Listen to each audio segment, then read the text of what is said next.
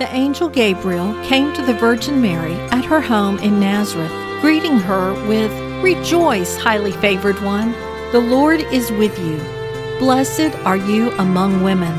Mary was a young woman from a poor, nondescript family, engaged to Joseph the carpenter. She was going about her own business when the angel showed up at her doorstep. Luke tells us she was troubled at Gabriel's proclamation, wondering what he was talking about. She certainly didn't see herself as a favored one and didn't understand what made her blessed among women. What was this man talking about? She kept her thoughts to herself, however, and he continued. He told her to not be afraid, for she had found favor with God. She was going to conceive a son, and they would name him Jesus and he would be the Messiah. I'm sure her mind was swirling with questions, but all she asked was how this could be since she was a virgin.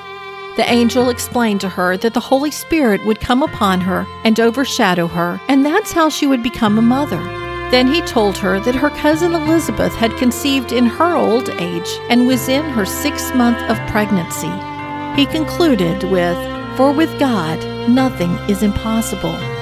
Mary responded to all this incredible information by simply replying, Behold, the maidservant of the Lord. Let it be to me according to your word.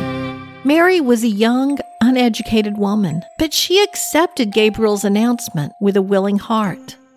May we too follow God willingly wherever He leads us. I'm Sharon Wilharm, host of All God's Women, wishing you a Merry Christmas and inviting you to join my free Women of Prayer Simul study starting January 9th. Learn more at SharonWilharm.com. If you enjoy listening to All God's Women podcast and radio show, you're going to love my brand new Women of Prayer Bible study. Get to know the character of God by studying the prayers of women in the Bible. Grab your copy today, available in paperback and Kindle.